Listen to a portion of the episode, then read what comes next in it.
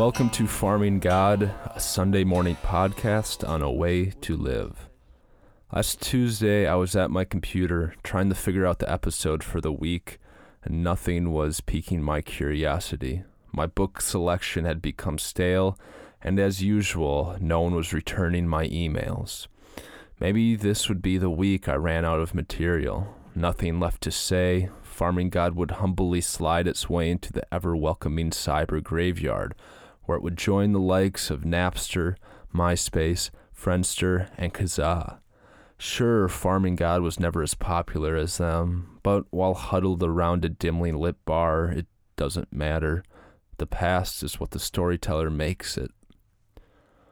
While considering the limitless bounds of the internet and its anthropomorphic failures, my phone buzzed with a text from a friend asking to go visit his brother in northern Michigan. I asked when. Chip said, tomorrow. I asked for how long. Chip said, until Friday. I said, okay.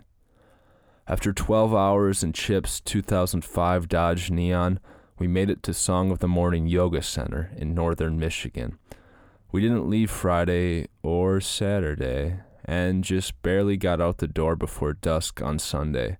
It was hard to leave, and you'll soon understand why. All the music in this episode was performed sporadically throughout the week by Chip's brother, Isaac. Thanks for listening.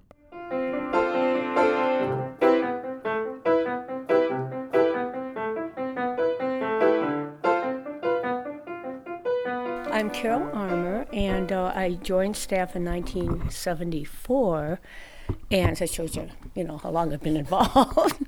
and um, I spent uh, seven years here as the personnel director and also a personal assistant to the founder, uh, Yogacharya Oliver.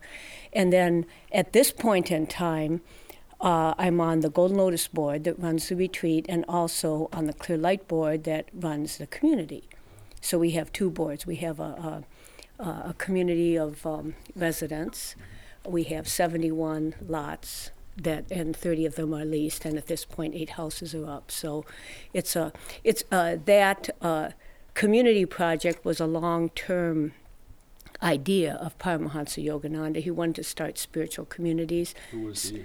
Uh, Paramahansa Yogananda is um, he's an Indian master that came to the United States in 1920. He he founded Self Realization Fellowship, and our retreat here is exists because he told one of his disciples, Yogacharya Oliver, uh, who was a Detroit businessman, that he wanted a retreat away from the city and he wanted the community, the retreat, and what we haven't gotten into yet, but will as time goes on, a yoga university. So that's the long term plan for the 800 acres. Now, Yogacharya Oliver uh, was uh, a minister of Self Realization Fellowship. So that's why when you come here, our basic teachings are those of Self Realization Fellowship, so uh, uh, which is based in Los Angeles, California. So this isn't Buddhist or Hindu? No, no. We uh, Self Realization Fellowship basically um, uh, teaches the principles of yoga, and uh, they have uh, lessons that you can get through the mail. Uh, self-taught lessons, and then um, so uh, yoga. it's so universal now. So many people know about it. Hardly is worth explaining. But the word itself means union union with, with God in various levels, you know, and um, in the highest spiritual levels. And it's a universal sort of uh, um, philosophy because people of any religious background or of no religious background can um, learn from it. Um, in fact, um, uh, it's, uh, I guess, uh, uh, Yogacharya used to call it sort of the science of spirituality because no matter what your spiritual background or if you're an atheist, it's the actual experience, the experience of spirituality, of higher reality, and the experience of God that matters no matter what. In other words, what's real. So the whole point of yoga is processes that can help you discover what is real, no matter what your background. So that's that's what we're all about here. That's what Self Realization Fellowship is all about. What was uh, Oliver? Yes, his name was uh, J. Oliver Black. He was a wealthy businessman from the Detroit area. Uh, he made uh, his. Uh, he died in 1989 at the age of 96. So uh, he lived a long time. What was he like? We have tapes. If you have an old cassette player, do you? I have a bunch of tapes of his services, and you can find out straight from his own mouth if you'd like. What are you most excited about for the future? For the future, for me, because because Yogacharya was a man of deep spirituality that you don't find around every corner. You can find a lot of people talking about it, but few who've gotten to those higher levels that you can actually know as a, as a human being. To me, what excites me most is seeing that what he told us, what his plans were for the future, and what he told us would happen, as uh, to see them happen and manifest. It's really quite exciting for me. Uh, some of the things he talked about in the old days, nobody was talking about. One of them, for instance, just as an in- instance, um, everybody talks about global warming nowadays. Back in the 1970s, he was telling us that this area here of the retreat, where we're, you know, we're in northern Michigan, right, was going to end up being uh, subtropical. now he didn't say in our lifetime, but look at now. Look at uh, now. Back in those days, that might have sounded ridiculous, but it certainly doesn't sound ridiculous now. So um, that was just one instance. Um, I could give you another. One of them was way back in the 70s when yoga, like we were kind of a fringe group at that point. Like, you know, what is yoga back in the 70s? Are we some kind of cult? You understand the thinking when something new comes out.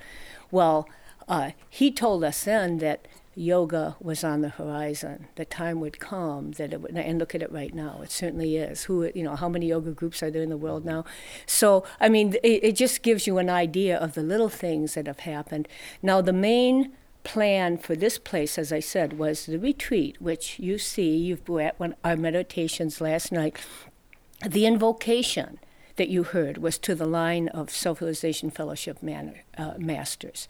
That when we the prayer that started our meditation last night, and our Sunday service, so that's you know that's our foundation here.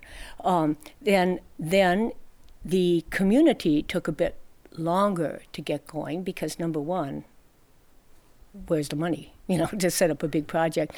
So um, in the year 2000, that uh, project officially started.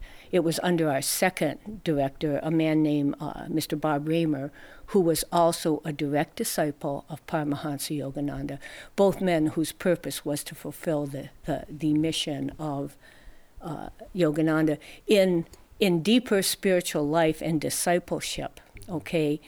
Um, the goal of the person is to fulfill the um, the wishes of the teacher, and that's how they pass down through the through the time period. That way, when it comes down to people of lesser, let's say, spiritual development, you don't lose the higher perspective. You just carry it down and fulfill it as you grow spiritually. So anyway, I could go on and on. So don't so watch this out. I- this idea of living in community, like living intentionally, is really appealing to Mm-hmm, yes. a lot of people. Yes.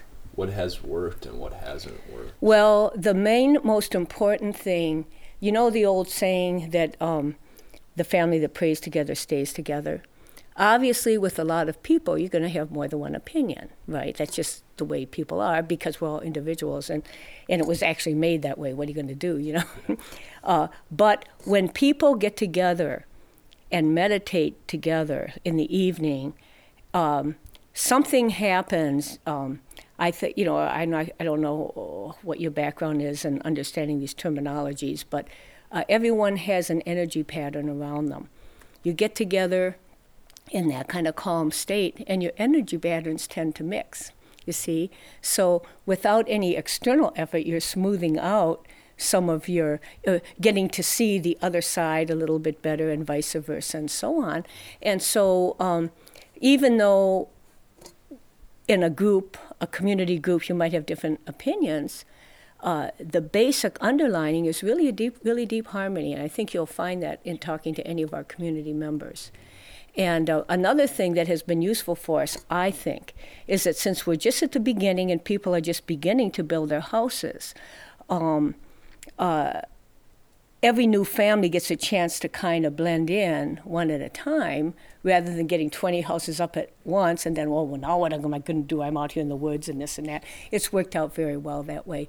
Now, for other groups starting, the one thing we had going that really gave us strength in getting the project under underfoot is that we were already a community around Yogacharya Oliver.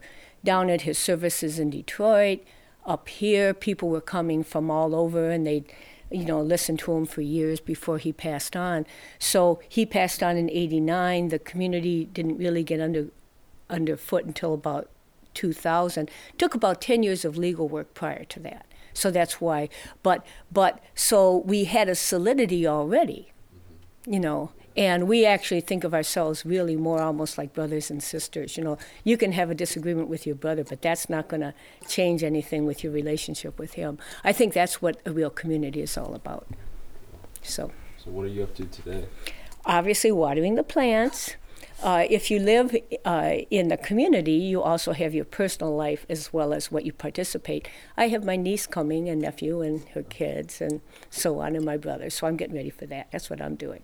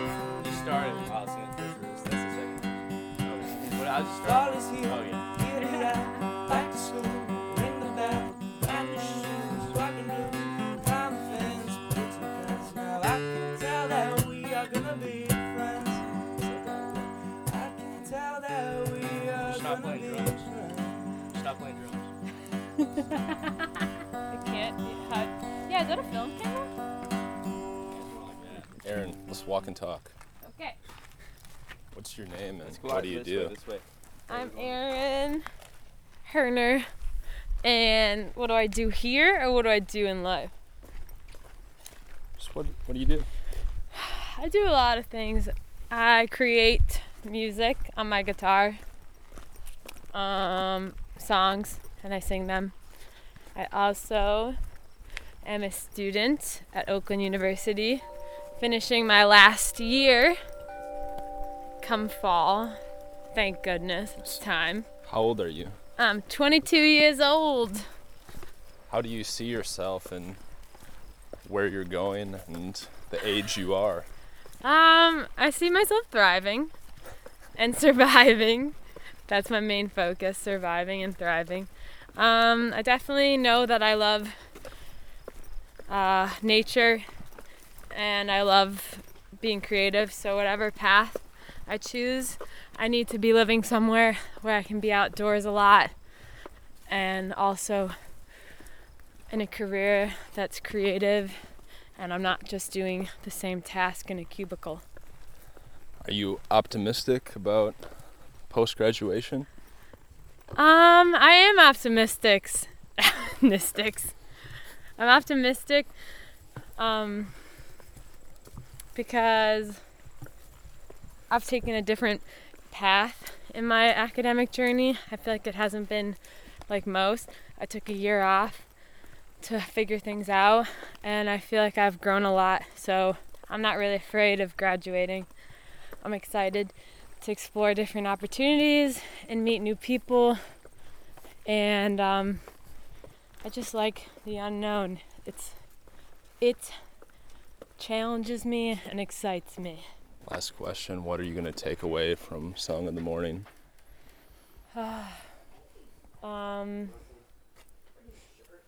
that I just sometimes the unexpected things in life, like the things you least that you fear, can be amazing. I feared this place. I thought it was a cult, and it isn't.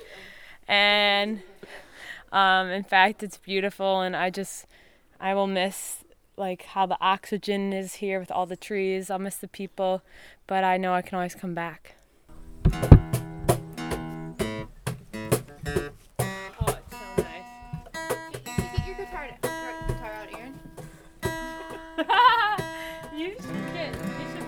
My guitar. There's already is a guitar. Your hair looks so Aaron. This is a very good look for you. I know. That I, suits your personality well. I want it like this more. Thank you. How did you? Okay, so who are who are you and what are you doing here? That's a good question. I'm asking myself the same question all the time.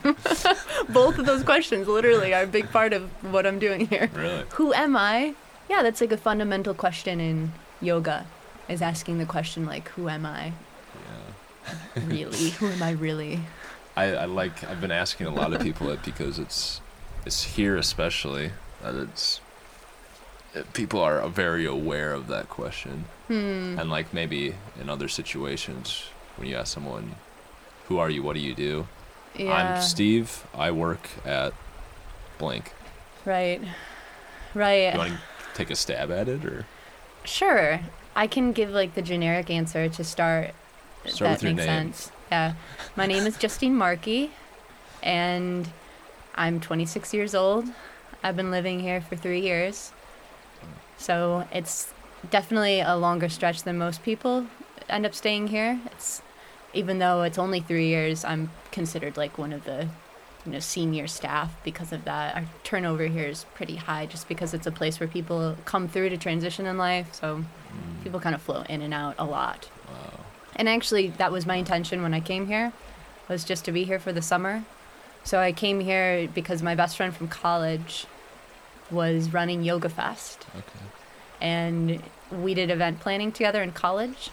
And I was working in a school in Detroit doing AmeriCorps the year after college, and she came up here, which seemed really like normal. Like I was in, interested in working with youth, and she was always like, she was really interested in yoga and this this sort of scene, and I, I would hop on board with her sometimes, but I was more like, that's cool that you do that, but I like what I'm into. Like I have a passion for like education equality and working and mentoring like youth. So mm.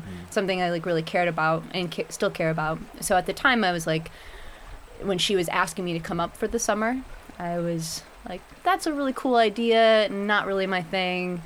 But I- don't know how like you know how life works. Everything just sort of clicked into place and it just ended up being that my summer opened up and I came up here. So that was 3 3 summers ago. I came up, and my intention was to just come up for the summer, help her with Yoga Fest, be her right hand woman, and that's what we did. We put on Yoga Fest together, which is a blast. I love working with her. yeah And then um, we were gonna travel together. We were gonna both leave here and like go to Hawaii or California or do something cool like that. And a bunch of situations in my like personal life sort of arose, and I wasn't able to go with her to mm. California or Hawaii or wherever we were gonna go. She ended up going to Hawaii, but I couldn't go with her, so I ended up staying here. And it was still temporary. It was very much like, okay, I'm gonna try this out for a little bit and see where I end up, you know, where I want to go next in my life in general. Because it was like post college life, like who knows what to do after college.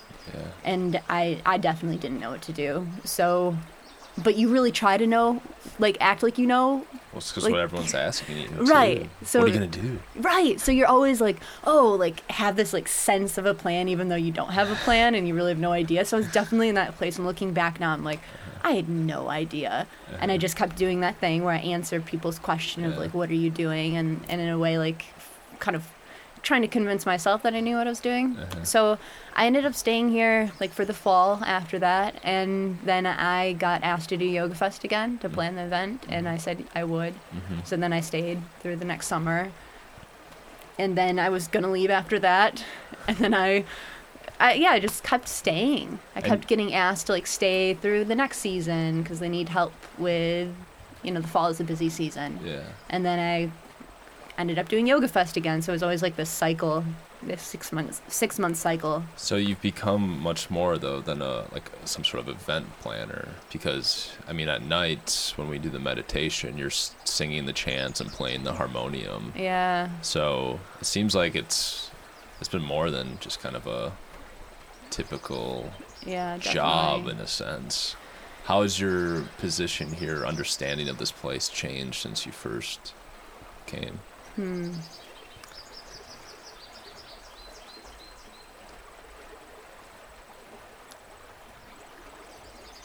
when I first came here, I had very little exposure to yoga and meditation. Like I'd been to yoga studios and had sat in a couple meditation groups, but I definitely didn't comprehend the depth of what's happening here. It was much more of like, I think in a way you could say that I knew it on a trend level. Like, it's cool to live in cooperatives in college if that's like your scene. Like, co ops are cool.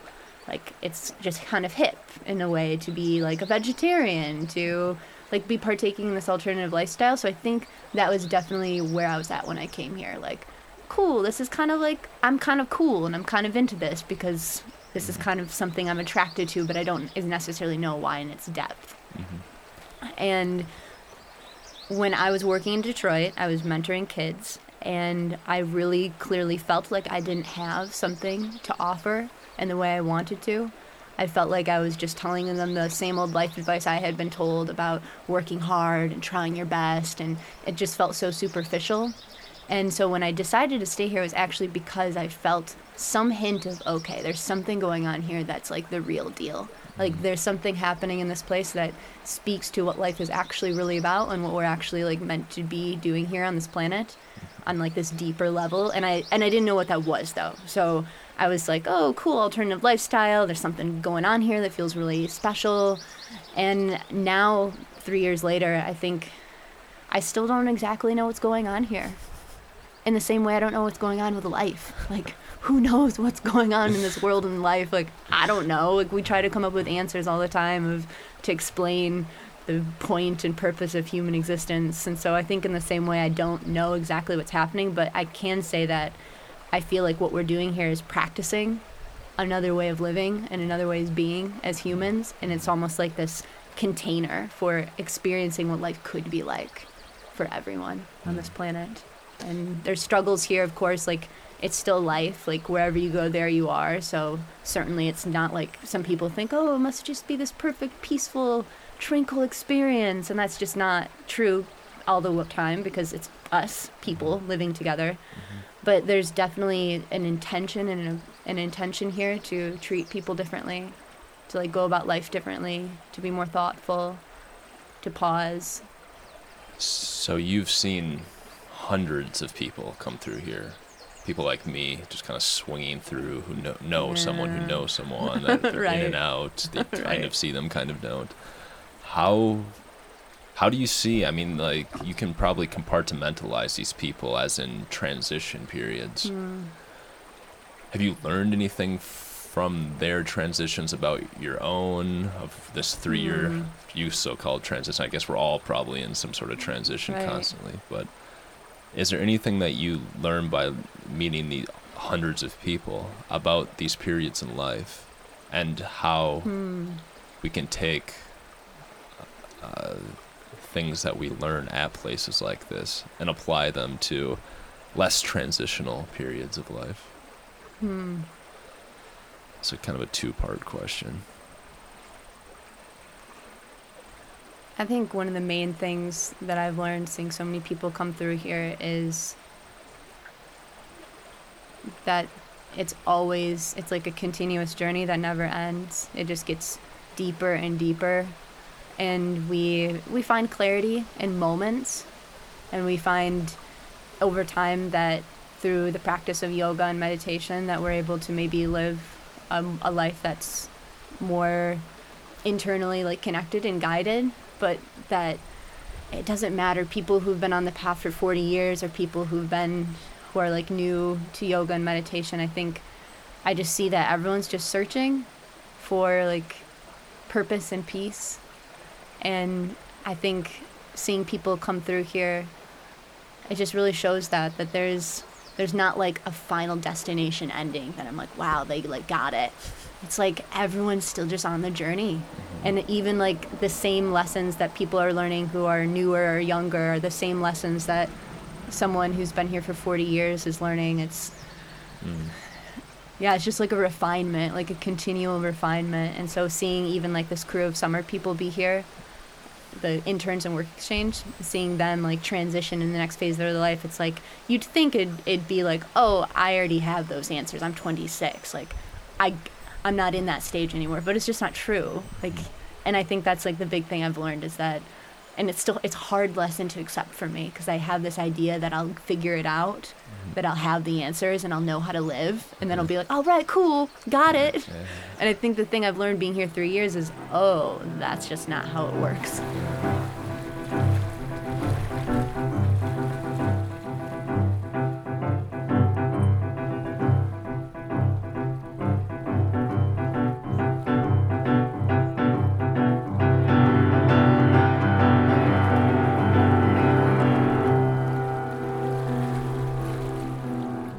Things that's true is once you like get into this like path of, of yoga deeper and deeper you just you, you, there's no going back. And so it's not like you just go back to your life and like wow now i'm living my life different. Because there's something about life and about like what you connect in with during yoga and meditation to some extent that's like making all of us realize that there's something way deeper and more going on here. And so even if your goal was to be better at your job and have better relationships, like very normal human goals of like living a productive, happy life, and yoga and meditation can be an out like a way to get there. But I think if you are here in particular, like there's some paths that are more secular and allow people for example mindfulness becoming so popular it's much more like oh cool i like have this practice and i'm taking it back into my life and i'm doing mindfulness practice it's very um, yeah, it's very secular, and I mm-hmm. think that's great because it's accessible for people. But what I do think is different about here is that there is just a there's a soul here, with the people, with the place, and it connects you to something that I think when you leave, you're like, oh wow, I can't live without that. Mm-hmm. And maybe you can just find it in yourself, but I think it has a lot to do with community. Mm-hmm. Like the fact that we're here together is like, and it's so communal. It's not like, oh, we're all just like quietly meditating on our own and not talking. It's very social. It's very like dynamic. And I think life isn't really like this. Like you may have like social stuff at work, but then it's layered with just like the weirdness of your job, and maybe you're hanging out with your friends or you're at wherever you are. There's always these layers of like inauthenticity, uh-huh. and so I think something that you experience here that I know has changed my life forever, outside of yoga and meditation, like the benefits and like the potential with that like that aside i feel like just people like to be with people in such like an amazing real way it's like rare And you've lived it for three years, and that, that's something you're probably in a vast minority of people who's act, who have actually lived in some sort of intentional way, especially as unique as this. I guess in the last a hundred years, maybe. When and if, or if you leave uh, this place, how will you bring the community and the mindfulness and everything that you've been a part of here into some sort of more traditional setting hmm. or will you just r- not enter into a traditional setting That's a really that's a really good question. I've actually wondered the same. I've wondered that myself. It's to be be really honest. I think it's one of the reasons I haven't left yet. Mm-hmm. It's because I'm just not quite sure. Like, yeah, what I'm wanting. And there's a part of me that kind of feels like I may, in a way, like I may just be called to this work or whatever, however you want to put it. Like, I love this. Like, I, I went to school for um, community, like governance and advocacy and community organizing was like a big part of what I was interested in. And I definitely didn't come here thinking I would be doing that, but I realize it more and more like, oh, like that's kind of what I'm doing here is building community. And it's something I really feel like is a, something that's deep in my heart. Like I feel drawn to do that kind of work. So I may just be doing this kind of stuff wherever I go. mm-hmm. But when it comes to like what we're doing here isn't normal day to day life. Like how intentional, how like just everything is like not how the world operates. and just stop working at one o'clock and do some chants right? because yeah. it feels like the right thing to do right, exactly. Like people aren't doing that out in the world. They're like reading together in the morning before we start the day and like praying before our meals together. Whatever it is. Like Yeah. people aren't doing that and I I get that when one of the things that the founder um Yogacharya Oliver Black and his guru Paramahansa Yogananda were really about like what they would call householder yogis. And so the idea with even Song in the Morning's creation was that it wasn't supposed to be an ashram where people are monks or nuns, renunciates, and are living this like life that's not how a normal person lives. Like And so the idea with Song in the Morning and with the work that Yogananda and Oliver Black were like really about is well, one of the things Yogananda was about, and definitely Oliver Black was helping people be in the world. Like, go in the world, get a normal job, like, get a house, have a life, like, have a family,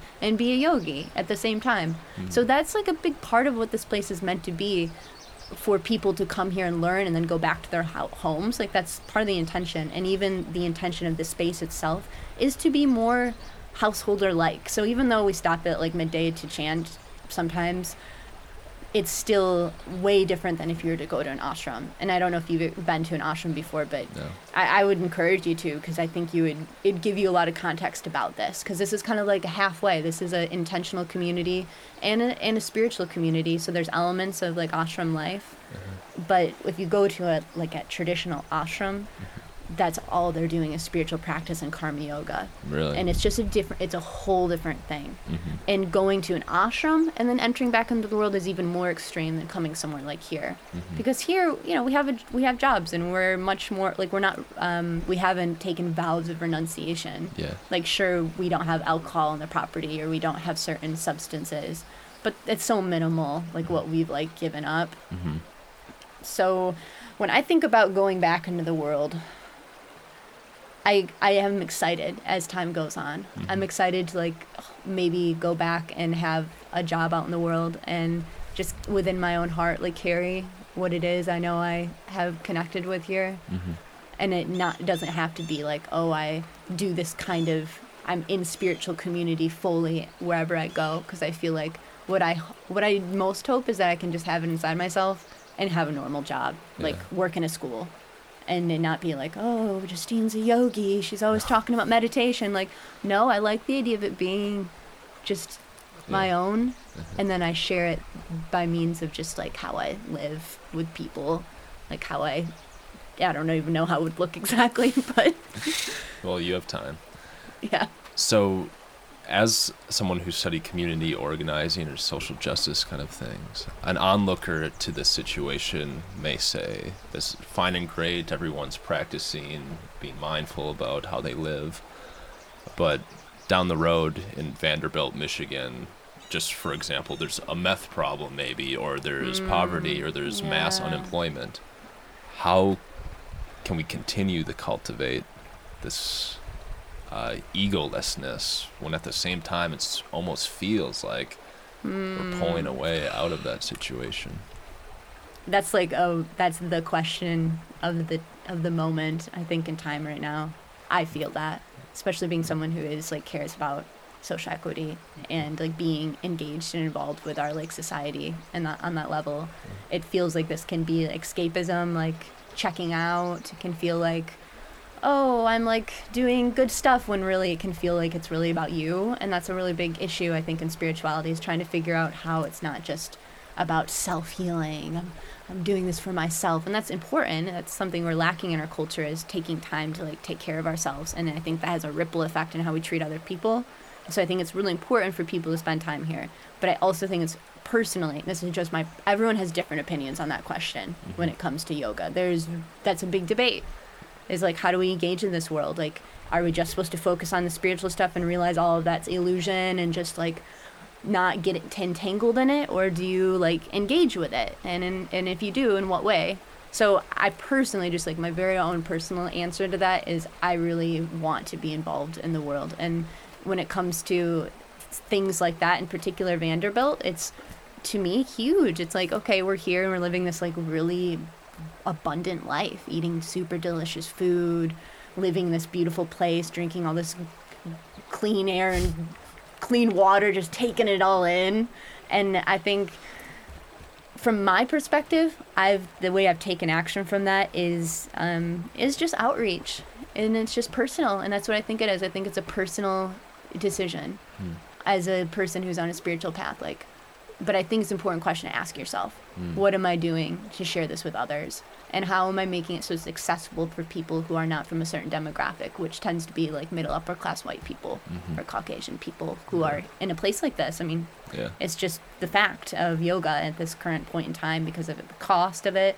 And also just like how it's been manifest in the United States means it's become a, a white space. Eh, That's like a term that's used for like spaces that predominantly are people like white people, and that just naturally means people of color aren't going to feel as comfortable entering into them. Not all people of color, but just in general, like oh, that might not be for me. And I think that's something that is really mm, hurt. Like that makes me like be like, dang, what am I? How do I make it so that's less the less of the case? And so that's something I've really thought about since I've been here a lot, because I I really care about everyone being able to come to a place like this and feel comfortable, and everyone being able to like have the benefits of meditation. So one of the things we've done is um, the last year we went into like the Vanderbilt school and we've done like mindfulness with the teachers. So we did like a mm-hmm. mindfulness course with them over the That's course of the year. Uh-huh. And so little things like that to me are like an effort Absolutely. to share. Yeah. And you have to have to know like it's there's a lot of obstacles there like with mm-hmm. entering those spaces. I'm sure. I I remember Gandhi kind of flipped this thing on its head, and he said that he was being selfish by living in this world, and that the true selfless selfless thing was to like zen out in some sort of mon- monk Hmm. Yeah. monastery kind of thing. So it, that kind of like flipped things around for me. Like, wait, which one's which? Yeah. what does it mean to be a yogi? I'm sure that's different for everyone. Uh, when I say it, I just mean in the most general sense, someone who has a committed like sadhana, meditation, hatha yoga, some type of practice, yoga practice that's rooted in an ancient tradition in some way. Like, and I think maybe more specifically, someone who's like really committed to it to some mm-hmm. extent. Cool. That just one last thing. Is there anything else that we missed? Anything that No, I like that you asked that last question though, and I think it's cool that you brought up that um, bit about Gandhi. I think that's, I think that is a huge question right now Hmm. with this like movement of yoga and meditation. Hmm. Is what is what is the role of the yogi in this like current day and age? Like, do we like say no? The best thing I can do is to like, as you put it, like zen out, like just go, like invest in these types of spaces, not get entangled, or mm-hmm. or it, there's a spectrum, and I think it's easy for it to be one or the other because it's again like back to that thing about wanting there to be like clear clear answers. Mm-hmm. That's just how we. I know I'm like that. I'm like it's either one or the other. It's either do this or do that, and it's just like not true. Like the truth is that everything like it's the middle way. Like it's always this middle way, and it's every moment you have to decipher like how to walk on that razor's edge of knowing within yourself like what it means to have an answer for yourself and live it. But do you have any thoughts on it? Like, are you just a- asking questions that have come to you? Have you thought about it much? No, I think it's a s there's a spectrum, obviously. Uh, are you talking about engaging in these sort of situations? Yeah, or- just I, I mean, just from your perspective as someone for whatever whatever bit you've engaged in these kinds of spaces, or with yogis or people who are into Mm-hmm. meditation, like, what do you think? Do you feel like you've I guess I could speak to a trend within younger populations in this. I started off in more of a Christian sphere where Hmm. young people were looking in, for a Christianity who was pushing the edge of Christianity. hmm And that I saw that it was millennials were not satisfied with throwing a can of soup in a box and calling it a day. They wanted to build a fence, tear down a house, like do like get dirty, feel something, do yoga, go to the bar and drink, like feel something, like run a hundred mile marathon. yeah. And a, a huge part of that is kind of being involved, like in doing something that actually is in touch with something bigger than themselves. Um, yeah and a big part of that was community outreach, social justice kind of stuff. As much as we say it, though, a lot of times it just becomes hashtagism, hashtagism, or whatever you want to call it. So I, I'm really exploring how, how Yeah. this sort of morally infused social justice can play a part in the next generation. Huh. Wow, that's really cool. I that's a question that's really important to me too. It's like it's not just about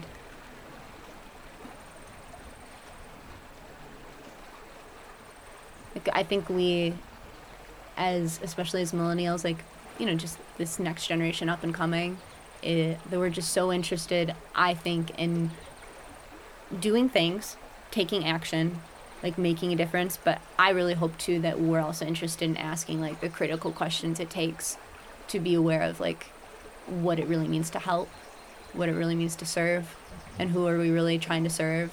Are we looking to feel good just so we can feel good, or are we looking to actually do something that has a like a sustainably or has a sustainable like impact mm-hmm. on like people and empowers people? So I feel like I feel like I trust that we're asking those questions and they're not always being asked, but I trust that they're being asked more than ever before, at least, which is really important. I would say so. I really like the way I really like your voice when you sing. This is kind of I think we'll wrap it up now, but I really like the way you sing those uh, the hymn things that we do at night. Oh, really? Could I put you on the spot? Could you sing one? oh man. Okay, why not? I mean, here we are, sure. Um, hmm. All right.